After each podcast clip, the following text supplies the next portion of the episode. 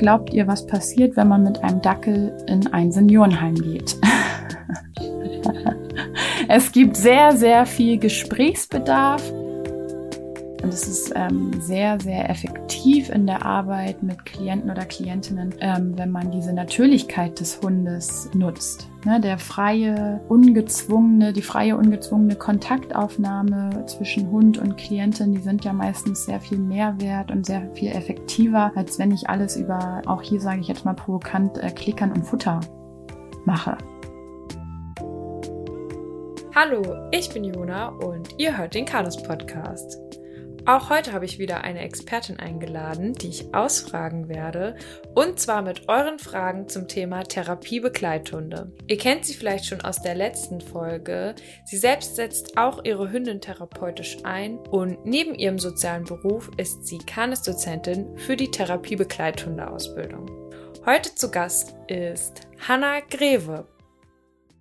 Hallo Hanna, schön, dass du wieder im Podcast zu Gast bist. Ja, hallo.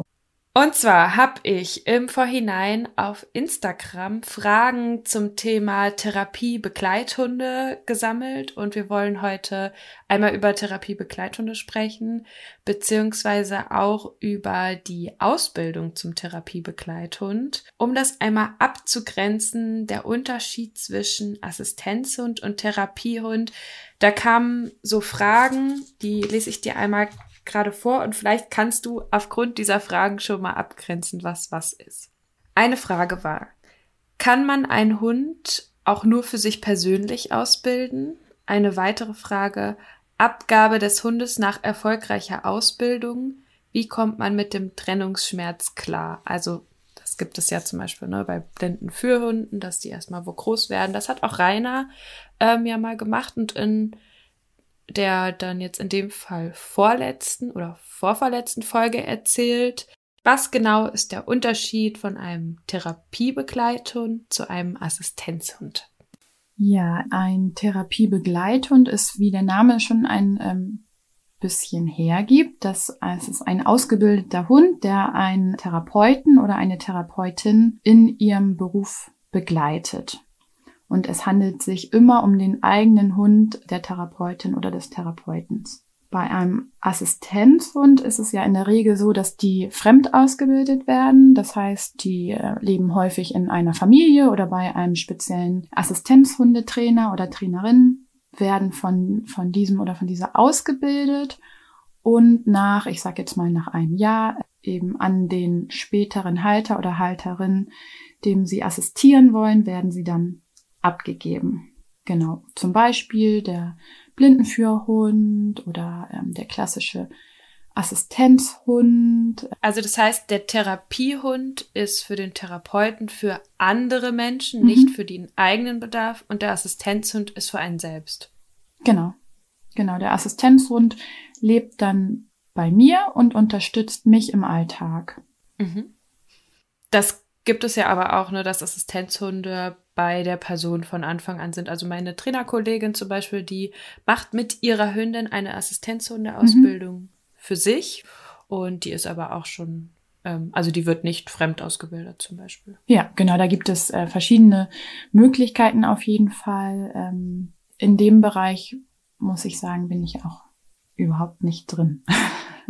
Genau, und das wollen wir auch ganz klar abgrenzen, dass es darum heute nicht gehen soll. Mhm. Das ist auch eine spannende Thematik, aber bei uns ja, auf jeden Fall jetzt um das Thema Therapiehunde.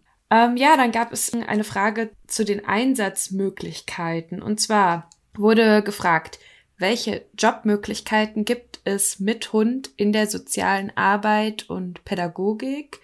Vielleicht kannst du das da generell schon einmal beantworten in welchen Bereichen werden Therapiebegleithunde eingesetzt?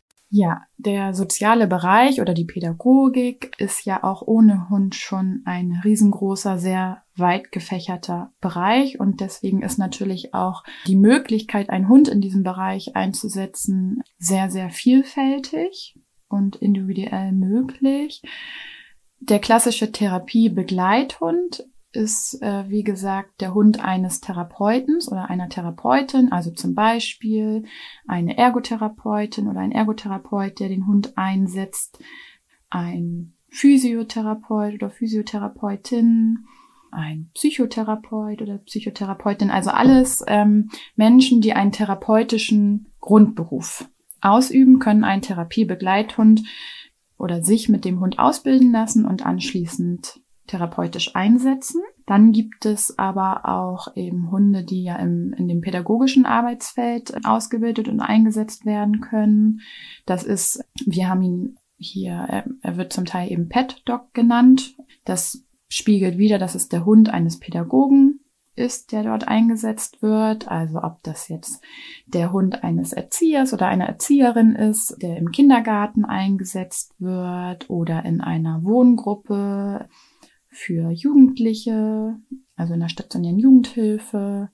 Ja, also es ist äh, ein riesengroßer Bereich. Ich muss eben immer gucken, kann ich in meinem Arbeitsfeld, in dem ich eben in diesem sozialen Bereich tätig bin, das ähm, möglich machen, einen Hund einzusetzen.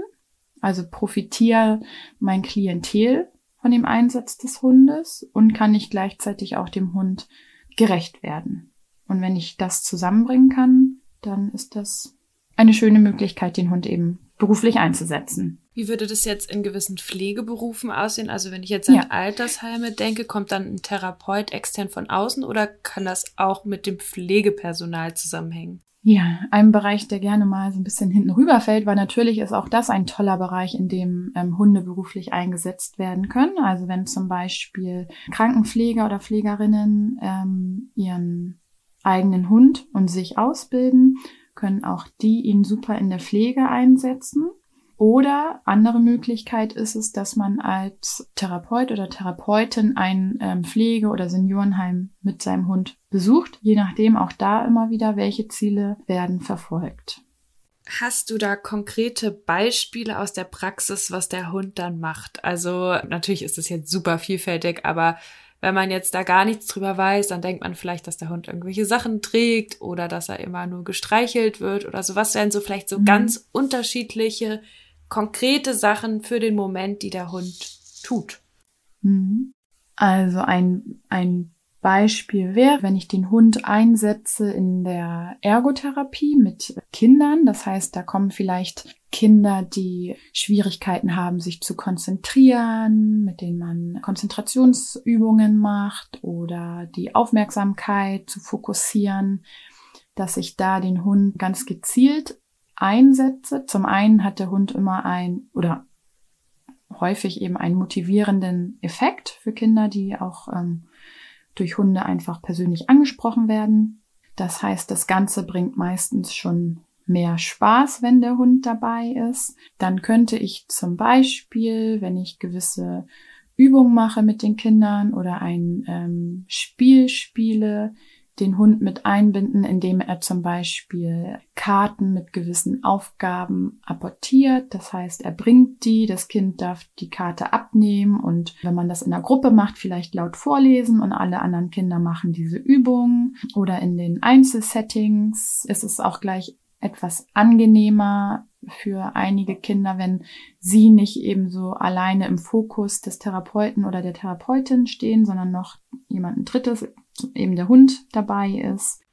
Also, dass Hunde auch so ein bisschen durch ihre Natürlichkeit vielleicht die eine oder andere Situation auflockern können, weil sie einfach so ja. sind, wie sie sind. Genau, sie bringen einfach ein bisschen Abwechslung mit rein. Was für Chancen siehst du im Einsatz von Therapiebegleithunden oder Pet Dogs? Ich sehe da große Chancen, deswegen ähm, bilde ich diese Teams ja auch aus, weil ich finde, dass es äh, kann eine total wertvolle, bereichernde Arbeit mit Hund sein. Es ist allerdings ganz, ganz wichtig, dass ich als Therapeut oder Therapeutin oder Pädagoge, welchen Grundberuf ich auch immer ausübe, mir ganz bewusst über den Einsatz des Hundes bin. Also, dass ich immer im Hinterkopf habe, warum möchte ich meinen Hund bei diesem Klienten oder bei dieser Klientin einsetzen, welche Ziele möchte ich verfolgen, dass eine fundierte Ausbildung abgeleistet wurde.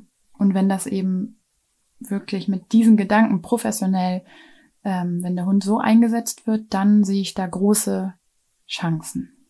Und ähm, also, dass sich Leute vielleicht oder dass sich Kinder zum Beispiel oder Jugendliche oder Klientinnen generell da auch persönlich weiterentwickeln können durch den Hund, wenn er dabei ist? Ähm, ist das auch so ein Bereich? Ja, auf jeden Fall. Also man kann den Hund auch total gut einsetzen zur Steigerung des Selbstwertgefühls, dem Hund vielleicht auch eine versorgende Rolle einzunehmen. Ne? Ich sorge dafür, dass ich dem Hund immer frisches Wasser hinstelle als äh, Klient oder Klientin.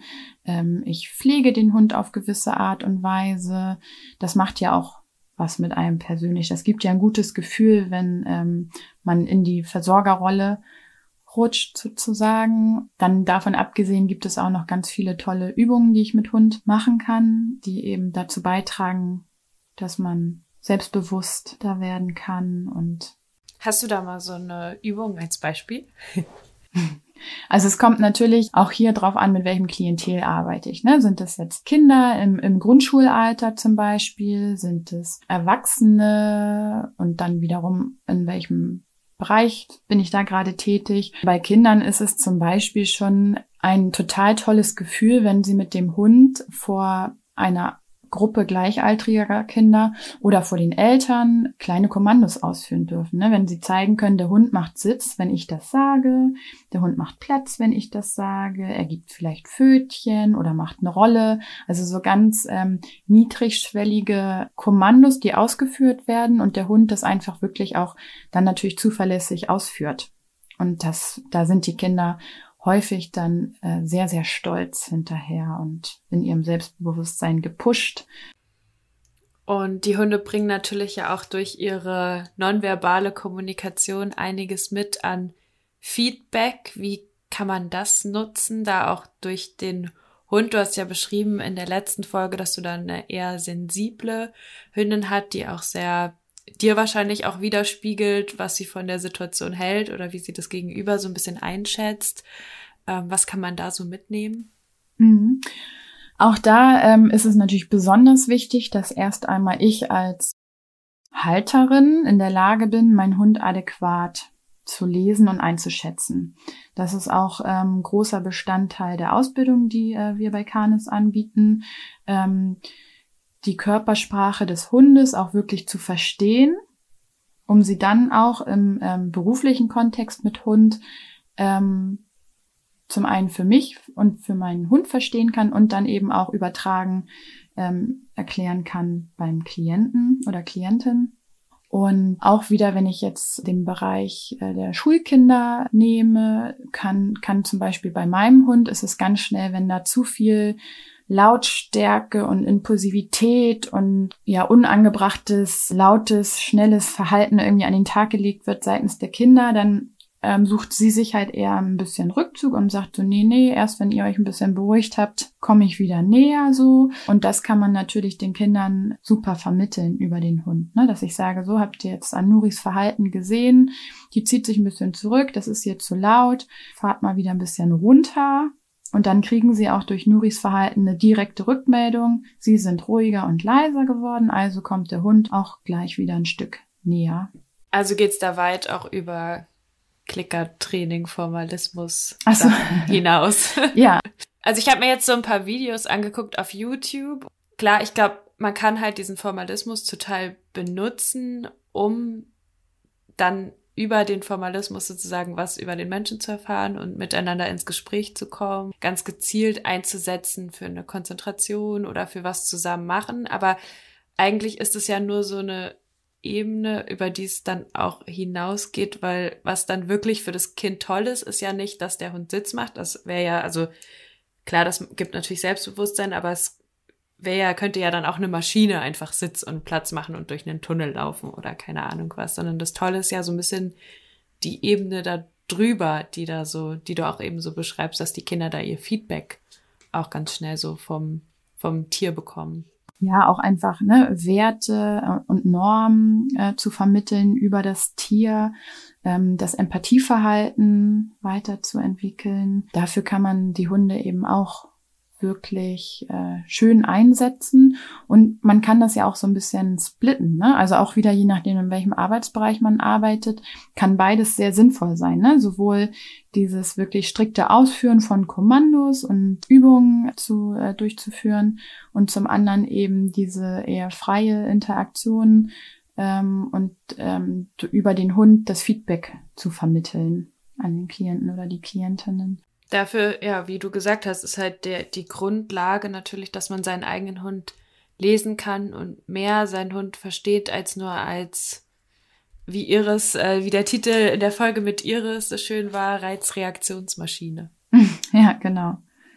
Genau, das hat natürlich mehrere Ursachen, dass ich das können muss. Ne? Also zum einen um das auch vermitteln zu können und zum anderen auch um, ich muss meinen Hund ja auch durchgehend beobachten, ob diese Situation für ihn gerade tragbar ist oder ob ich sage, der zeigt vielleicht Anzeichen von Stress oder Überforderung oder Unwohlsein und ich somit dann meinen Hund schütze, indem ich äh, ihn vielleicht aus der Therapie herausnehme und sage, das ist jetzt die Grenze, weil auch das kennen wir selber in unserem Arbeitsfeld, erleben wir auch sehr belastende Momente, auch hochemotionale Momente. Und für die Hunde ist das, kann das genauso belastend und stressig mal werden. Und da ist es wirklich sehr, sehr bedeutend, dass ich da meinem Hund dann auch entgegenwirken kann. Er soll ja immer die Freude bei dieser Arbeit eben auch behalten und gerne zur Arbeit gehen. Was wäre so ein Moment, wo du siehst, dass Nuri jetzt eine Pause braucht oder rausgenommen wird aus der Situation? Oder also wie zeigt sie sich da vielleicht körpersprachlich?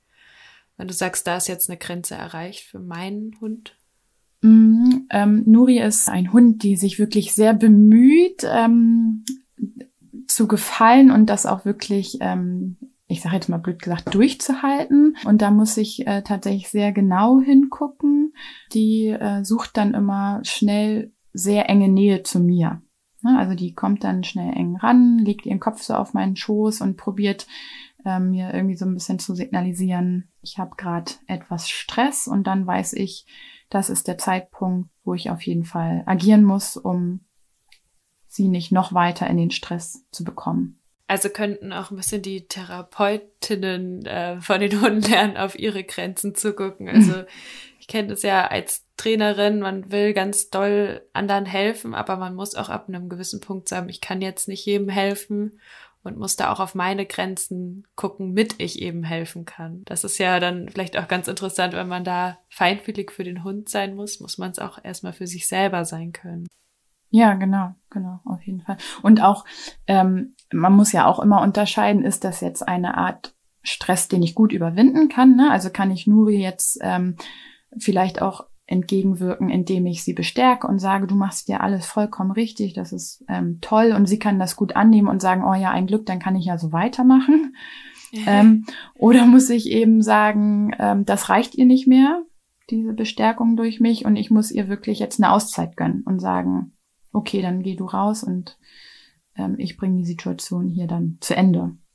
Mhm. Ein ganz großer Bereich von den Fragen, die ihr uns geschickt habt, war zum Thema, welche Rasse ist geeignet, was für ein Typ Hund, was ist nicht geeignet. Also ähm, genau, da kamen ganz viele spezielle Fragen, aber erstmal die generelle Frage, gibt es Rassen, die besonders geeignet sind?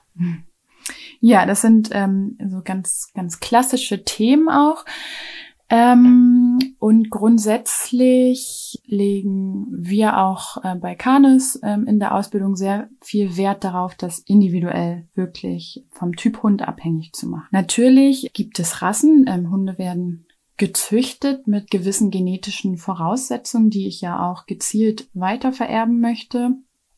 Und bei manchen Rassen tauchen eben vermehrt Verhaltensweisen auf, die ich total gut nutzen kann für diese, für diesen Beruf. Und andere Rassen, ähm, da ist der Schlag größer, sage ich mal, die sich nicht eignen, weil die dafür einfach nicht gemacht sind. Wenn man jetzt mal sich so ein bisschen umguckt in der Szene der Therapiebegleithunde oder Schulhunde, dann tauchen ja sehr, sehr oft Retriever auf. Ob das jetzt der Labrador ist, der Golden Retriever, Flatcoates werden, begegnen einen hin und wieder mal. Das sind einfach häufig ja sehr freundliche Hunde, die gerne mit dem Menschen zusammenarbeiten, die sich gerne anfassen lassen, die in gewissen Situationen auch so ein bisschen so ein dickeres Fell haben, im wahrsten Sinne des Wortes dickhäutig sind. Die tauchen einfach sehr viel, viel auf, wenn man sich so umguckt.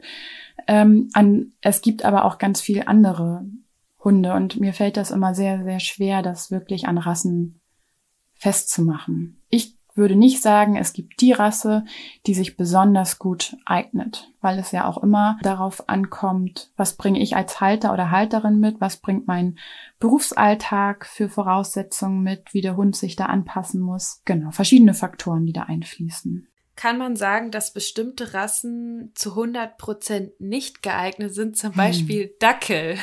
Ja. Wer jetzt die letzte Folge gehört hat, hat schon äh, ein paar Dackelgeschichten gehört. Was ja, ich bin ja absoluter Dackel-Fan. Ähm, das wissen vielleicht ja auch einige. Ich habe äh, selber, eine, wie gesagt, ja eine Dackelhündin, schon die zweite.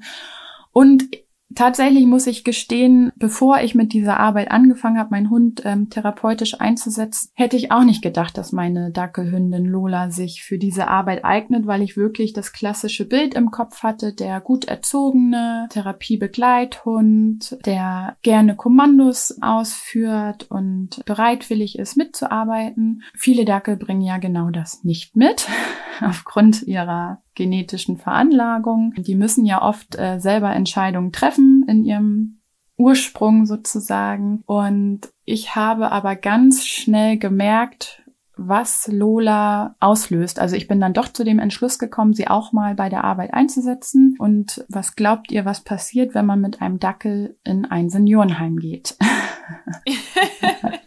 Es gibt sehr, sehr viel Gesprächsbedarf. Ich würde sagen, geschätzt hat jeder zweite Bewohner oder jede zweite Bewohnerin Erfahrungen mit Dackeln gemacht. Natürlich nicht nur gute damals, aber es sorgt für ordentlich Gesprächsstoff. Ich konnte mit Lola auch teilweise das Bild des Dackels wieder etwas gerade rücken und ich muss mir einfach hier auch wieder Gedanken machen, welches Ziel möchte ich verfolgen, wofür möchte ich meinen Hund einsetzen. Und bei mir war es in dem Moment das Ziel, ne, ähm, sich der und der Austausch untereinander zwischen den Bewohner und Bewohnerinnen. Sie könnten Lola, die lässt sich wirklich gerne anfassen, die hat Spaß dabei, die hat keine Angst vor Menschen, die freut die sich. Die bringt wahrscheinlich auch einfach ein bisschen Leben mit in die Bude. ja.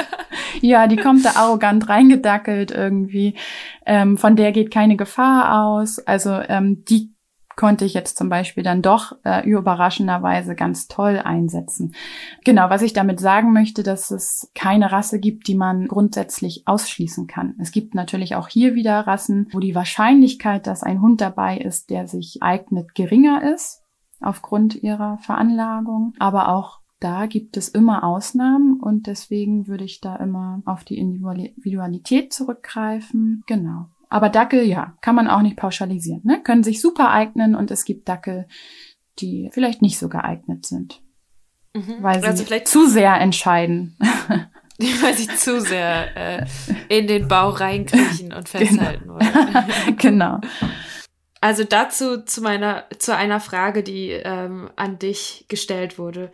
Wie siehst du das, wenn Rassen zweckentfremdet werden als Therapiehund, wie zum Beispiel Aussie oder Border Collie?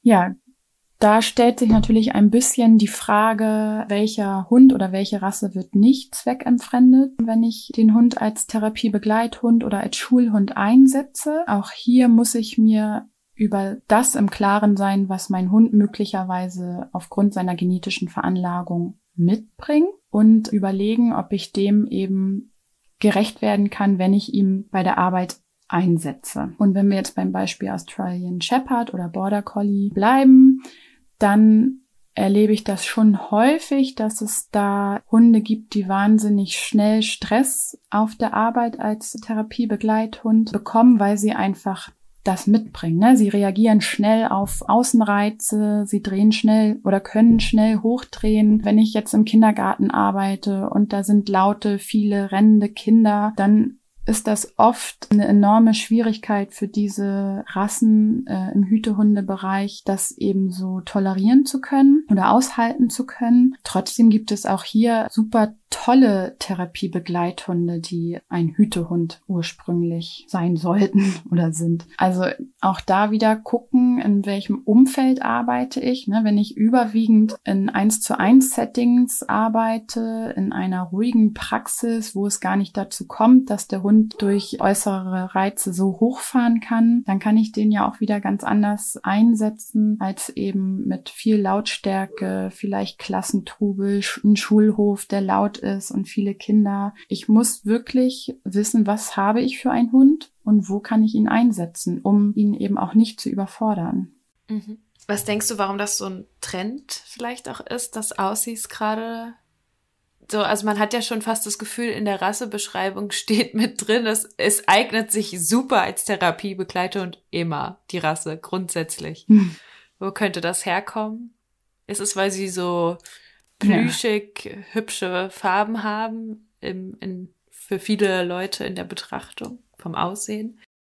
Ja, sie haben ähm, zum einen, ne, ähm, sie sprechen die Masse äh, einfach durch ihr Aussehen ähm, häufig an, ob es jetzt die Fellfarben ist, die ja wirklich sehr vielfältig ist. Ähm, sie haben eine, eine gute Größe, sie sind groß, aber nicht zu groß. Ich glaube, ein entscheidender Faktor ist tatsächlich die, das Fell, dieses weiche Fell, was die viele Menschen sehr gerne anfassen. Dann sind sie unheimlich gelehrig, die haben Bock zu arbeiten und das zu machen, was deren Besitzer oder Besitzerin ihnen sagt. Also die sind arbeitswillig und die bringen natürlich auch immer so ein bisschen Feuer und Pep rein, was eben für bestimmte Bereiche wirklich ein großer Vorteil ist, auch ne, zur Bewegung zu animieren. Die sind gleich hundertprozentig da, wenn sie gebraucht werden. Und gleichzeitig ist aber auch genau das die Gefahr, die diese Rassen in dem Bereich mit sich bringen können, um am Ende selber total überfordert ja. zu sein. Ähm, ja, zu, zur nächsten Frage. Ziemlich unruhiger Junghund. Kann Therapiehund irgendwann klappen? Also man muss dazu sagen, die Fragen wurden auf Instagram gestellt und da ist das Feld so klein, dass die das manchmal nicht ausschreiben können. Äh, ich, äh, deswegen sind sie manchmal so, fehlen ein paar Wörter oder so. Was würdest du dazu sagen zum unruhigen Junghund? Ja, also pauschal könnte ich die Frage hier nicht beantworten, weil ähm, dafür müsste man dann erstmal wissen, worauf ist die Unruhe zurückzuführen, wann zeigt er ein unruhiges Verhalten, ist das auch hier wieder vielleicht durch die genetische Veranlagung, die dieser Hund mitbringt, dass die, die Rasse oder die Hundeart allgemein ein eher dünnes Nervenkostüm hat, oder ist es tatsächlich ein, äh, ein erzieherischer Bereich, das heißt, dass in dem Bereich vielleicht einfach noch mehr Erziehung notwendig ist. Das heißt, das wäre ja was, was man dann im Endeffekt verbessern könnte. Somit muss man immer diesen Hintergrund eben betrachten. Wenn es im erzieherischen Bereich ist und er vielleicht einfach noch Zeit braucht, um gewisse Dinge zu lernen und dann irgendwann gut aushalten zu können, dann kann das natürlich klappen. Wenn das ein Hund, der ist, der immer Stress haben wird, Dinge auszuhalten, dem es schwer fällt, ruhig zu sein, wenn das sein muss, ja, der wie gesagt ein dünnes Nervenkostüm hat, dann ist die Frage, ob ich wieder hier dem Hund gerecht werde, wenn ich ihn dazu zwinge, blöd gesagt, ähm, irgendwann ein Therapiebegleithund mhm. sein zu müssen, weil die Hunde müssen ja. einiges aushalten. Mhm wenn sie nicht dran sind. Gibt es geeignete Persönlichkeiten? Ja, klar. Also wenn das ein Hund ist, der total gerne mit Menschen zusammen ist und der sich freut, von Menschen umgeben zu sein, von ihnen angefasst ähm, zu werden, Spaß an der Arbeit mit Menschen hat, ähm, dann ist das natürlich eine tolle Persönlichkeitseigenschaft, die auch ähm, ja irgendwie die Grundvoraussetzung darstellt. So, dann habe ich eine etwas längere Nachricht bekommen. Ich lese dir einmal vor.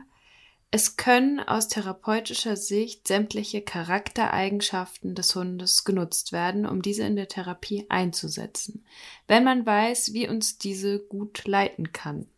Wird in der Ausbildung auf Individualität eingegangen oder muss es der typische 0815 Hund sein? Ich denke, das ist schon so ein bisschen klar geworden, aber vielleicht kannst du da trotzdem ja. nochmal ähm, konkret drauf antworten.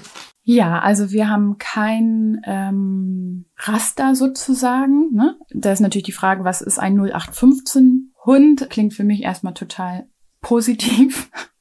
Einen 0815 Hund zu haben, der einfach vielleicht keine Schwierigkeiten mit sich bringt. Ich hätte auch gerne 0815 Hund manchmal.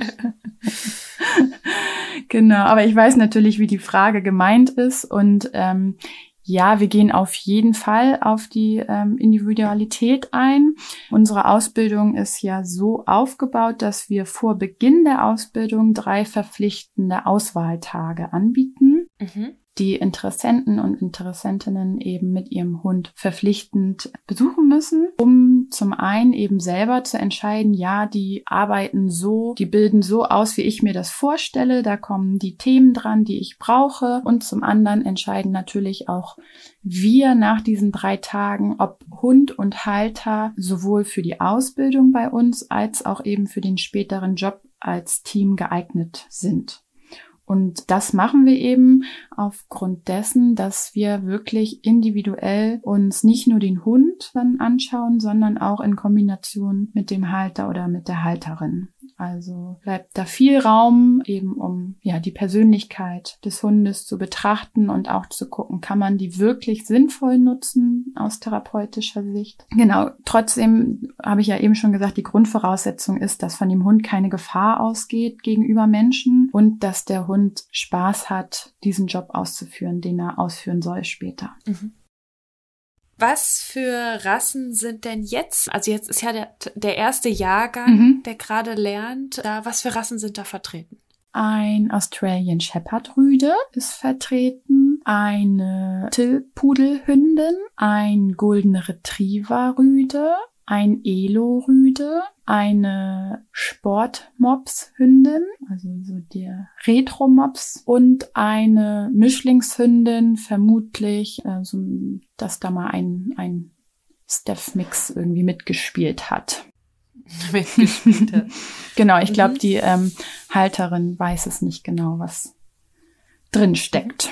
Also äh, könnten auch durchaus Hunde, die aus dem Auslandstierschutz kommen, in Frage kommen. Ja, klar. Oder wo die, wo der Ursprung nicht geklärt ist. Ist ja bei deiner Hündin auch so, dass du nicht so ganz. Genau, den, den Ursprung kenne ich auch überhaupt nicht. Ähm, schwierig ist es natürlich immer, wenn ich ähm, mir gezielt einen Hund anschaffen möchte ähm, für diese Art von Arbeit. Aus dem Auslandstierschutz weiß ich natürlich meistens weniger. Mhm. Ähm, nicht nur über die Vorgeschichte, sondern auch über den Hund selbst. Kann mir aber genauso bei Hunden aus dem, entweder aus dem deutschen Tierschutz passieren oder auch natürlich bei Rassehunden. Wenn ich mich trotzdem gut informiert habe, können mich natürlich auch da immer Überraschungen erwarten, dass der Hund gar nicht äh, die Voraussetzungen erfüllt, die ich ähm, vielleicht erwartet habe. Ja, das heißt, wenn man einen Hund hat, dann gibt es den Weg, dass man sagt, ah, der ist schon da, der könnte sich dafür eignen, jetzt möchte ich gucken, ob ich diesen Weg mit ihm gehe. Oder man sucht sich ganz gezielt bestimmte Züchter aus, lässt sich vielleicht auch von euch oder von Hundetrainerinnen oder Leuten, die in dem Bereich arbeiten, nochmal beraten, um dann gezielt einen Welpen rauszusuchen, der sich für die Arbeit eignet?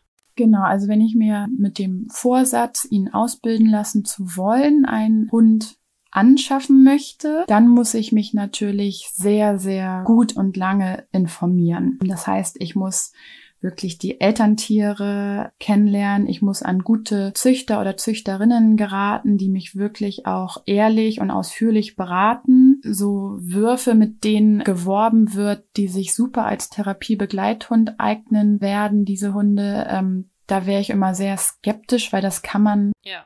häufig nicht wissen bei so kleinen Würmchen, was aus denen mal wird. Natürlich kann ich ne, Folge aus der Folge heraus, wie die Elterntiere sind, ähm, mir das vielleicht schon erahnen, wie es sein könnte oder wie wahrscheinlich das ist. Aber ich muss, wenn ich mir einen Hund dafür anschaffe, immer, immer damit rechnen, dass er sich aus irgendwelchen Gründen nicht eignen wird. Mhm. Das heißt, ich kann mir den Hund eigentlich nur anschaffen, wenn ich ihm trotzdem gerecht werden kann, auch wenn ich ihn eben nicht mit zur Arbeit nehmen kann. Ja. Und das ist natürlich, wenn wir Vollzeit berufstätig sind, nicht immer ganz einfach. Ja, wichtiger Punkt. Du hattest ja auch selber zwei Würfe, also nicht du, deine Hündin hatte zwei Würfe, die du äh, mit ja, die bei, bei euch auf dem Hof groß geworden sind, ne?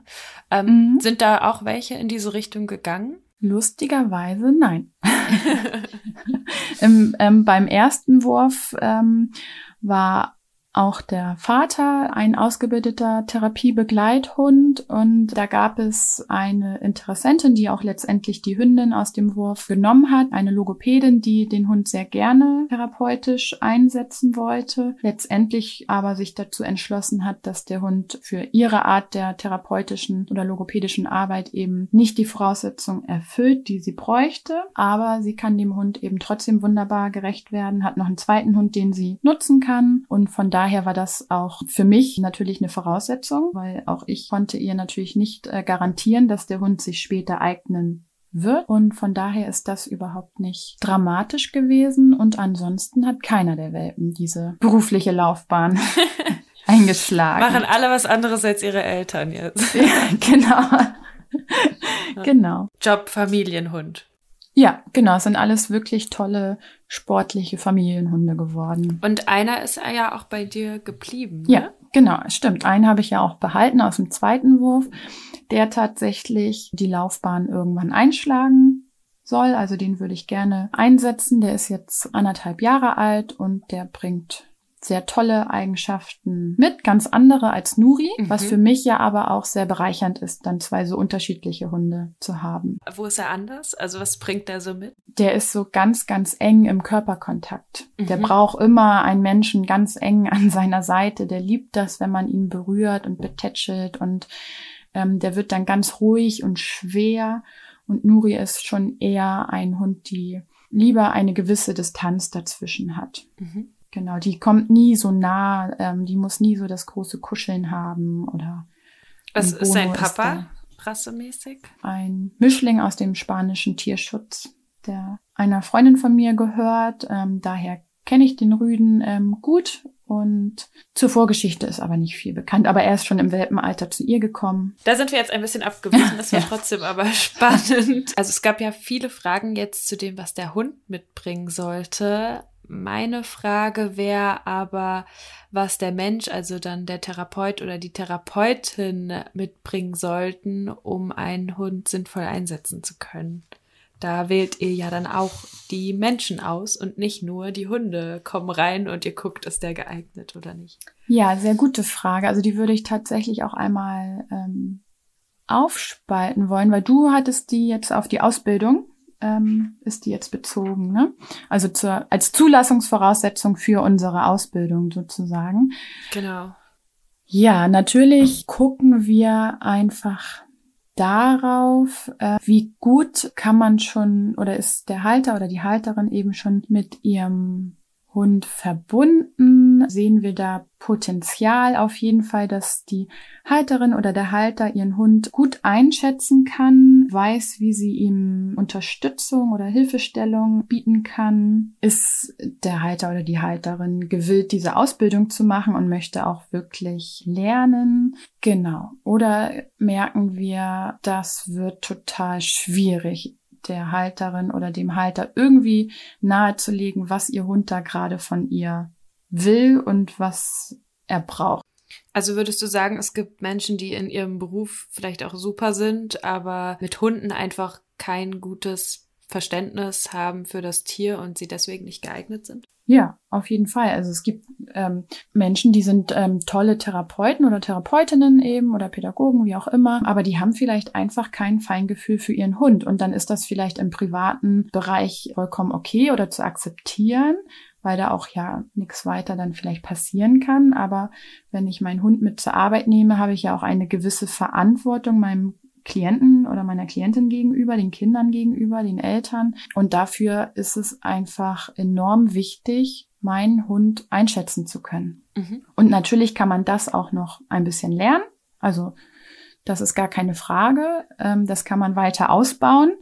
Ähm, aber da haben wir dann vielleicht irgendwie so das Gefühl dafür, ob das bei der jeweiligen Person eben möglich ist oder nicht möglich ist. Genau, man und eben in der in der späteren Arbeit mit Hund muss man eben sich darüber bewusst sein, dass es ein Mehraufwand ist. Also ich kümmere mich dann ja nicht nur um, mein, um meine Klienten oder Klientinnen oder Patienten, sondern habe immer noch zusätzlich meinen Hund dabei, der meine Aufmerksamkeit benötigt. Ich muss wahnsinnig spontan und flexibel sein können, weil das kennen wir alle, die in diesem Bereich arbeiten. Es kommen sehr häufig unvorhergesehene Situationen auf uns zu, in denen wir dann handeln müssen. Und wenn ich dann zusätzlich noch den Hund dabei habe, muss ich quasi noch flexibler sein, als ich es ohnehin schon sein muss. Es ist meistens auch ein erhöhter Zeitaufwand, den ich habe, weil ich muss auch einplanen, wie ich die Pausen mit meinem Hund gestalte, der einfach ja Pausen braucht, die ganz wichtig sind. Genau, ich brauche ein wahnsinnig, äh, was finde ich wahnsinnig wichtig, ich brauche ein wirklich vernünftiges Konzept, wenn ich meinen Hund einsetze.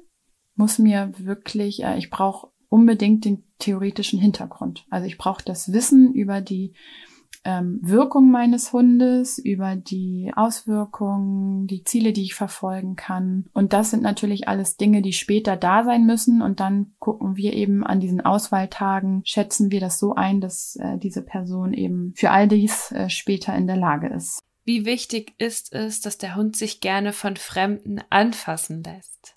Ja, da ist natürlich die Frage, wer ist mit fremd gemeint? Also sind es ganz fremde Menschen oder sind auch fremde Menschen noch die Menschen, mit denen ich eben auf der Arbeit regelmäßig Kontakt habe?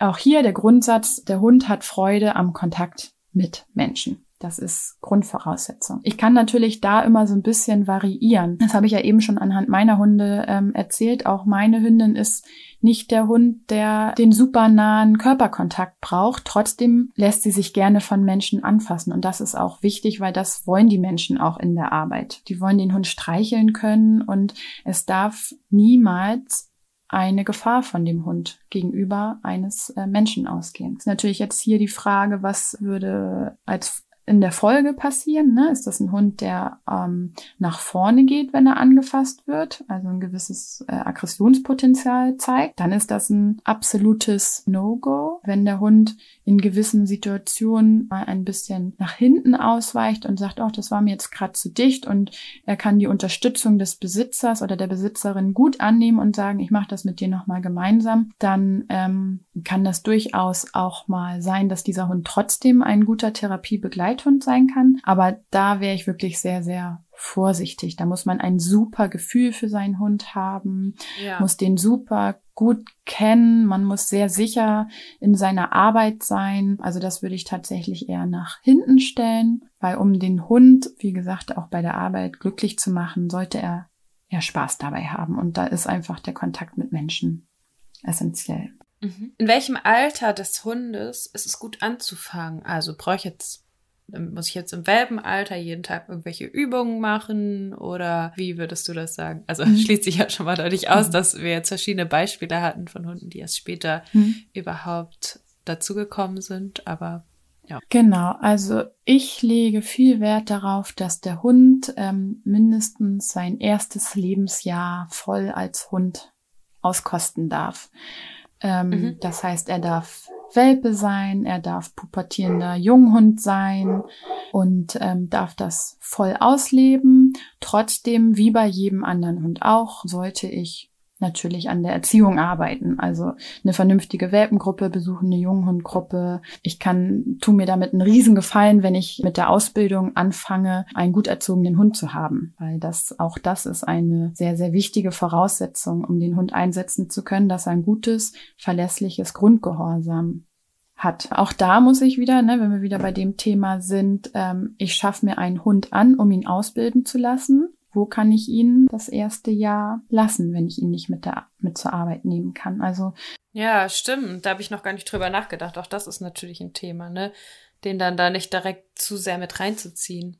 Genau, nicht. Ähm, natürlich darf der vielleicht schon mal den ein oder anderen Bereich auf eine sehr nette und vielleicht spielerische Art und Weise kennenlernen, aber gerade Welpen oder Junghunde können, wenn ich die von Anfang an täglich mit zur Arbeit äh, schleppe, sehr, sehr schnell überfordert sein. Und dann habe ich schon mal total blöde Voraussetzungen, um später mit der Ausbildung zu beginnen. Ich würde das erste Jahr des Hundes wirklich separat dann betrachten und dann kenne ich meinen Hund auch schon gut. Ne? Dann haben wir schon ein Jahr gemeinsam hinter uns, weiß um seine Stärken und Schwächen und kann dann ganz gezielt in die Ausbildung gehen. Und manche Hunde brauchen auch noch länger. Also es gibt auch durchaus Hunde, die brauchen vielleicht zwei oder drei Jahre, um so weit zu sein. Mhm. Die Ausbildung bei Canis heißt ja Ausbildung für Therapiebegleithunde und Pet Dogs. Was ist da genau der Unterschied? Gibt es da einen zwischen den beiden Begrifflichkeiten? Also zwischen den Begrifflichkeiten gibt es auf jeden Fall äh, Unterschiede. Die Ausbildung ist aber dieselbe. Therapiebegleithund, wie der Name sagt, ist das ein Hund, der einen Menschen, der vom Grundberuf ähm, Therapeut ist, begleitet. Und ein Pet Dog ist zum Beispiel der Hund eines ähm, Menschen, der eben im pädagogischen Arbeitsfeld tätig ist. Zum Beispiel ein Schulhund oder in der Kindereinrichtung. Genau, in der Wohngruppe, in der stationären Jugendhilfe, überall da, wo ähm, Pädagogen ähm, tätig sind und ihren Hund einsetzen. Das ähm, läuft dann unter dem Namen Pet Dogs. Es ist aber wichtig zu sagen, beide Begriffe sind nicht ähm, geschützt. Mhm. Das heißt, Theoretisch könnte jeder sich ähm, Therapiebegleithundeteam nennen. Mhm. Wir legen aber eben Wert darauf, das ein bisschen zu trennen. Was aber tatsächlich auch bei den Begriffen nicht wirklich berücksichtigt wird, ist, wenn zum Beispiel eine Krankenpflegerin oder ein Krankenpfleger seinen Hund ausbildet, dann ist es ja eigentlich weder Therapiebegleithund noch Pet Dog. Ähm, dafür gibt es auch in Deutschland noch keine Definition oder festgelegte Begrifflichkeiten eben. Ja, wie ist denn die Ausbildung konkret aufgebaut? Und die ist ja jetzt auch noch recht neu mhm. und ähm, ihr habt die zusammen entwickelt. Also ich weiß nicht, wer da welchen Anteil hatte. Das sind ja auch verschiedene DozentInnen, die da jetzt mit unterrichten und ausbilden. Mhm. Was war euch da wichtig, was unbedingt enthalten sein muss in der Ausbildung, im Ausbildungsverlauf? Alles, was enthalten ist, war uns wichtig. Sehr gut. also ich könnte auf nichts verzichten. Ähm, genau, soll ich einmal erklären, wie bei uns die Ausbildung so aufgebaut ist, wie das abläuft? Ja. Sehr gerne. Die Auswahltage habe ich ja schon eben erläutert und dann geht es am ersten Wochenende um die Einführung in die tiergestützte Arbeit mit Hund. Da gehen wir dann viel Theorie durch, da gucken wir uns die einzelnen Begrifflichkeiten an, die Definition, die wir gucken auf die Mensch-Tier-Beziehung, auf die Geschichte der tiergestützten Intervention. Wie der Name schon sagt, geht es so um die Einführung in die Arbeit, sowohl theoretisch, aber eben auch schon praktisch. Wir machen kleine praktische Übungen mit dem Hund, die später eben ja sehr bedeutend sind. Genau, und dann äh, machen ja unsere Teilnehmerinnen zwei Seminare mit den Teilnehmerinnen der Hundetrainerausbildung und Hundetrainerinnenausbildung zusammen. Das mhm. ist dann einmal, wie lernt der Hund, also das Lernverhalten des Hundes. Ähm, das sind sind die dann auch in der Gruppe genau, gemischt? ja. Das ah, ja. ist dann mhm. gemeinsam das nächste Wochenende ist dann Körpersprache des Hundes. Und das sind dann zwei Theoriewochenenden, wo es halt wirklich um die Themen geht. Dann folgt das Wochenende wieder separat, also wieder ohne die Hundetrainer und Hundetrainerinnen, ähm, Kommunikation zwischen Mensch und Hund und wie ich zum einen das für mich als Hundehalter oder Hundehalterin nutzen kann, was ich noch dazu lernen kann und eben auch wieder die Brücke schlage zur Therapie oder zur Arbeit mit dem Hund und Klienten oder Klientinnen. Genau. Und dann folgt eine Blockwoche, in der ähm, es nochmal ganz gezielt um die therapeutische, pflegerische oder pädagogische Arbeit mit dem eigenen Hund geht. Also wir gucken uns die einzelnen Arbeitsbereiche ganz individuell abgestimmt auch auf das Mensch-Hund-Team an. Wir machen ganz viel so kleine Rollenspiele. Es gibt ja auch ähm, schon noch viele Leute, die dann ihren Hund eben noch nie im Arbeitskontext erlebt haben. Die haben dann auch da die Möglichkeit, wirklich so ein Gefühl zu entwickeln, wie sich das anfühlt, mit dem Hund äh, zu arbeiten. Genau, aber auch da haben wir viel Theorie auch wieder. Das ist immer eine, finde ich, sehr ausgewogene Mischung zwischen Theorie und Praxis. Wir gucken uns ganz genau nochmal das Thema Stress beim Hund an. Wie sind die Anzeichen für Stress? Wie kann ich entgegenwirken? Wir gucken uns ähm, den wissenschaftlichen Stand an. Das ähm, finde ich sehr wichtig, dass die äh, Menschen, die ihren Hund einsetzen, eben auch wissen, wie es in dem Bereich wissenschaftlich ähm, aussieht. Gucken uns verschiedene Methoden an in der Arbeit. Und so gestalten wir dann die Woche, die sehr interaktiv ist. Ähm, es hat sehr viel Spaß gemacht. Und dann gibt es noch ein Abschlusswochenende oder drei Tage sind das. Da geht es nochmal um das Thema so Hygiene und rechtliche Grundlagen, um nochmal den Tierschutzaspekt und natürlich dann ganz viel auch um die Vorbereitung auf die bevorstehende Abschlussprüfung dann. Mhm. Wie sieht die so aus? Die sieht aus, dass es ein Fachgespräch gibt. Ähm, also klassisch kennt man das ja unter mündliche Prüfung sozusagen. Also es werden dann die theoretischen Inhalte etwas abgefragt. Dann gibt es eine praktische Prüfung mit dem eigenen Hund und eine zuvor angefertigte Hausarbeit. Was würdest du sagen, ist vielleicht so der Unterschied von der Cannes-Therapiebegleitung der Ausbildung zu anderen Angeboten?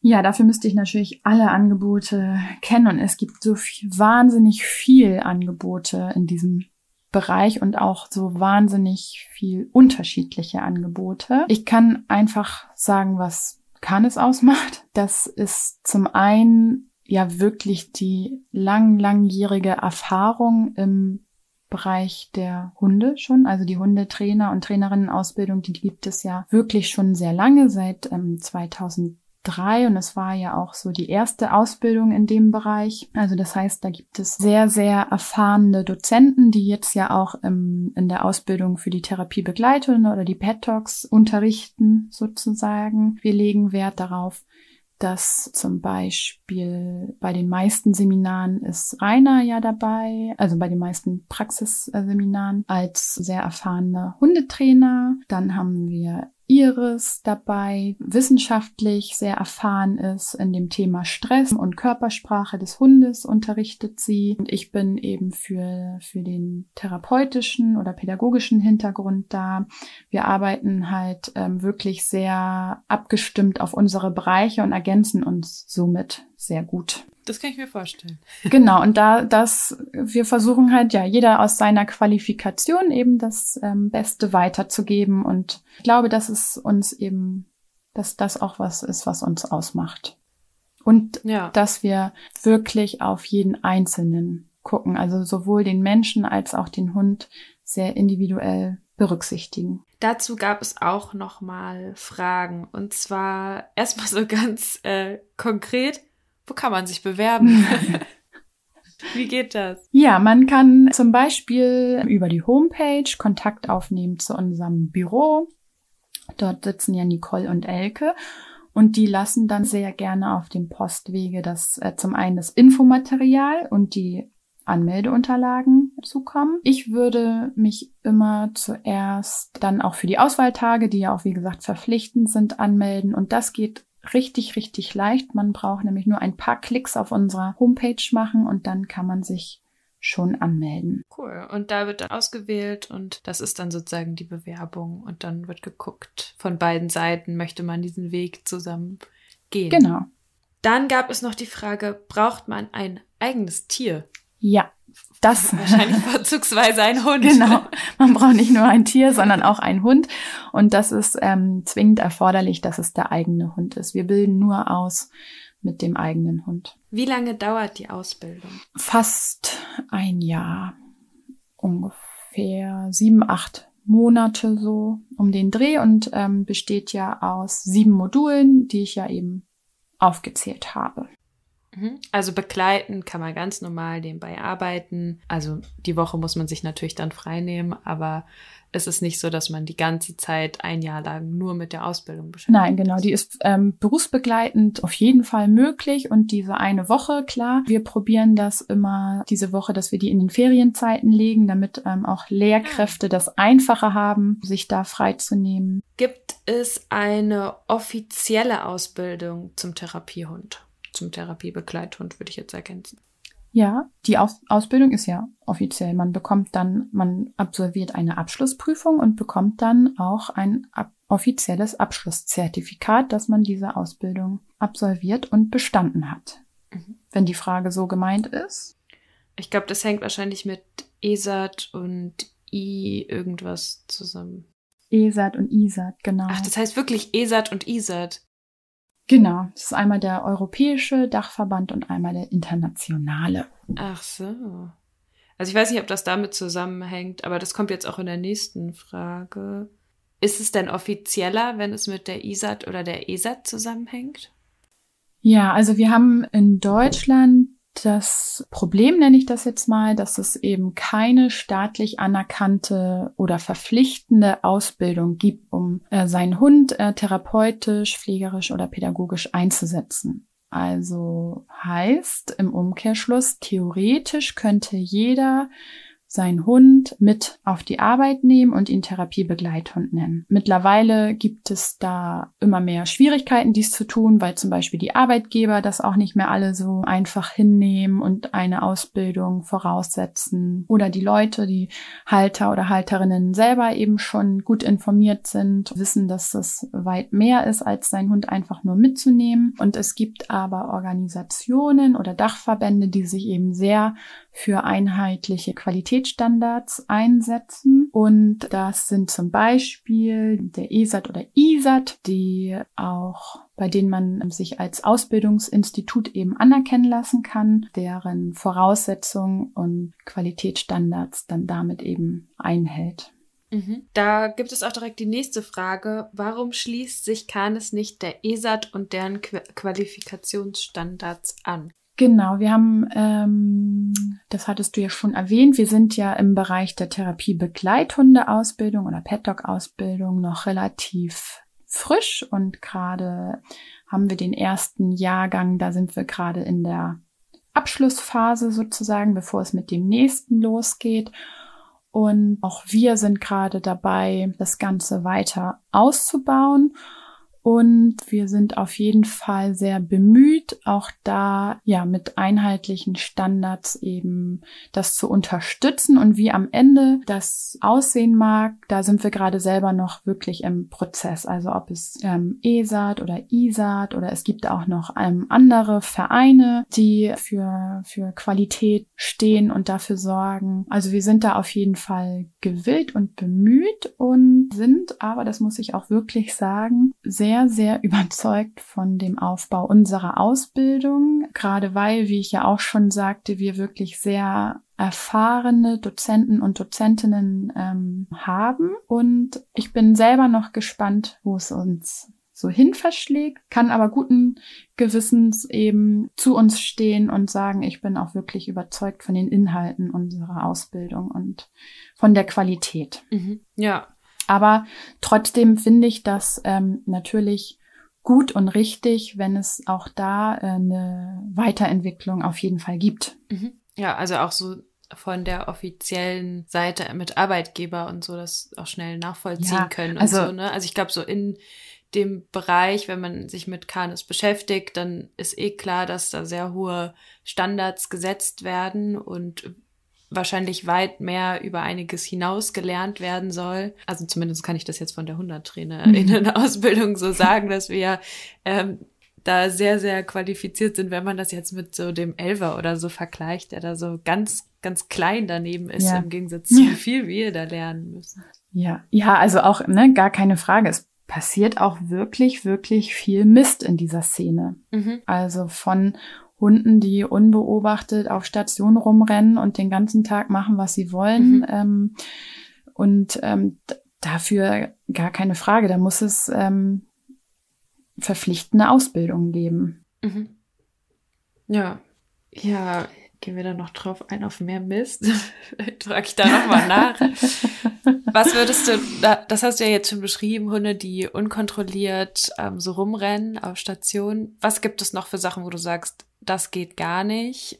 Oder vielleicht, mhm. wo kann man auch erkennen, dass ein Ausbildungsangebot unseriös ist oder du nicht du da nicht empfehlen würdest, hinzugehen. Genau, also zum einen, was der Gegensatz zu dem Hund, der quasi so auf äh, sich selbst überlassen auf Stationen ist und arbeitet. Das Gegenteil wäre zum Beispiel der Hund, der permanent von morgens bis abends eingesetzt wird, der keine ausreichende Erholungsphase hat, dessen Halter oder Halterin nicht für eine vernünftige Pausengestaltung, für einen artgerechten Ausgleich sorgt. Auch das ist nicht selten zu beobachten, mhm. dass die Hunde quasi, ja, missbraucht werden als Hilfsmittel und die Bedürfnisse sehr, sehr stark in den Hintergrund rücken. Mhm. Das sind so zwei Gegensätze, die, glaube ich, gar nicht so selten vorkommen. Mhm. Ähm, auch dass der Hund, also genau, dass der Hund nicht so wirklich als Hund wahrgenommen wird und ja. ähm, vielleicht alles auch nur geklickert wird. Ich bin jetzt mal so ganz böse, aber das heißt ja nicht, dass das schlecht ist, dass das nicht total Sinn machen kann, in vielen Bereichen eine tolle Sache ist, äh, auch sekundär zu verstärken. Aber wenn es nur darüber läuft, dann.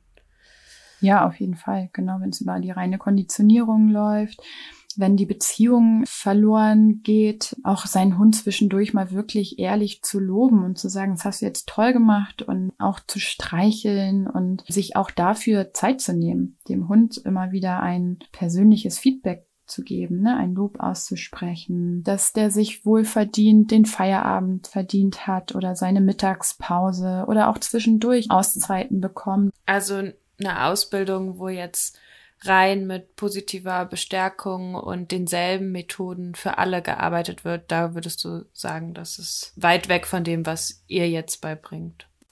Ja, also ich würde da immer an diejenigen, die eine Ausbildung machen wollen, appellieren, dass sie sich gut über die Ausbildung informieren sollen, dass sie nach Möglichkeit solche ähm, Auswahl- oder Schnuppertage, wie auch immer man sie nennen mag, besuchen sollen und dann wirklich gucken, entspricht das meiner Arbeit mit dem Hund zu arbeiten mhm. und fühle ich mich da wohl und ernst genommen ähm, oder muss ich, habe ich das Gefühl, äh, ich muss mich hier verstellen, um, um da irgendwie teilnehmen zu können. Und das finde ich ist so wichtig, weil mhm.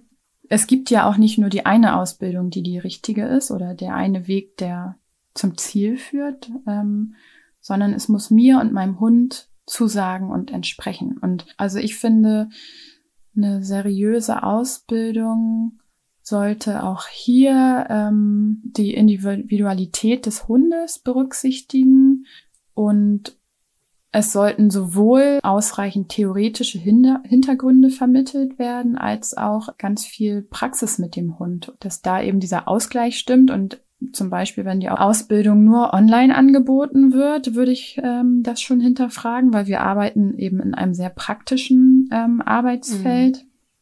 Mhm. Wenn die Ausbildung zum Beispiel nur zwei Tage oder an einem Wochenende zu absolvieren ist, würde ich mich fragen, wie können denn all die diese sehr wichtigen Themen innerhalb dieser kurzen Zeit mitgeteilt werden. Mhm. Also wie gesagt, die, die YouTube-Videos, die ich halt so gesehen habe, da hatte ich so das Gefühl, da sollte irgendwie ein Australian Shepherd bei einem Kind eingesetzt werden und da dachte ich so, aber irgendwie wird der Hund gar nicht mehr gesehen. Nee, genau. Und es ist ähm, sehr, sehr effektiv in der Arbeit mit Klienten oder Klientinnen, ähm, wenn man diese Natürlichkeit des Hundes nutzt. Ne, der freie, ungezwungene, die freie, ungezwungene Kontaktaufnahme zwischen Hund und Klientin, die sind ja meistens sehr viel mehr wert und sehr viel effektiver, als wenn ich alles über, auch hier sage ich jetzt mal provokant, äh, Klickern und Futter mache. Oder Dummies schmeißen und der Hund muss die ganze Zeit die zurückbringen. Genau, also auch das kann man sehr sinnvoll nutzen tatsächlich, aber ähm, nicht als reine Arbeitsmethode, sondern ja. da gehört eben äh, sehr viel mehr zu. Genau, und dieses mehr, danach sollte man wahrscheinlich gucken, wenn man eine Ausbildung für sich sucht. Ja, ja genau. Passt. Also zumindestens will jeder, jedem das seine, aber zumindestens würde ich das suchen. das kann man genau. so sagen. Also Thema Ausbildung haben wir jetzt ein bisschen abgeschlossen, wie das bei Canis läuft. Mhm. Wie lange sollte so ein Arbeitstag für den Hund maximal sein, ist noch eine Frage, die wir bekommen haben. Ja, den, ähm, die Frage kann ich so nicht beantworten, weil das von sehr vielen verschiedenen Faktoren abhängig ist. Also zum einen, wie sieht der Arbeitstag des Hundes aus? Also wird der ganz gezielt ähm, eingesetzt oder gibt es Momente, äh, in dem der Hund einfach in Anführungsstrichen nur anwesend oder dabei ist. Auch das darf ich nicht unterschätzen, wie anstrengend das für einen Hund sein kann. Auch hier, je nachdem wieder, in welchem Setting ich arbeite, ähm, welche Rückzugsmöglichkeiten hat der Hund, welchen Ausgleich ähm, kann ich schaffen? Gibt es Pausen? Wie lange sind die Pausen? Was passiert vor dem Arbeitsalltag? Was passiert danach? Wie oft arbeitet der Hund in der Woche? Also tatsächlich, ja, seht ihr vielleicht, wie schwierig diese Frage so pauschal zu beantworten ist. Es kommt auch wiederum vom, hängt es natürlich vom, vom Hundetyp ab. Der eine wie oft Hund, ist denn dein Hund somit? ja, ich Beruf arbeite dabei? ja nur ähm, zwei halbe Tage die Woche.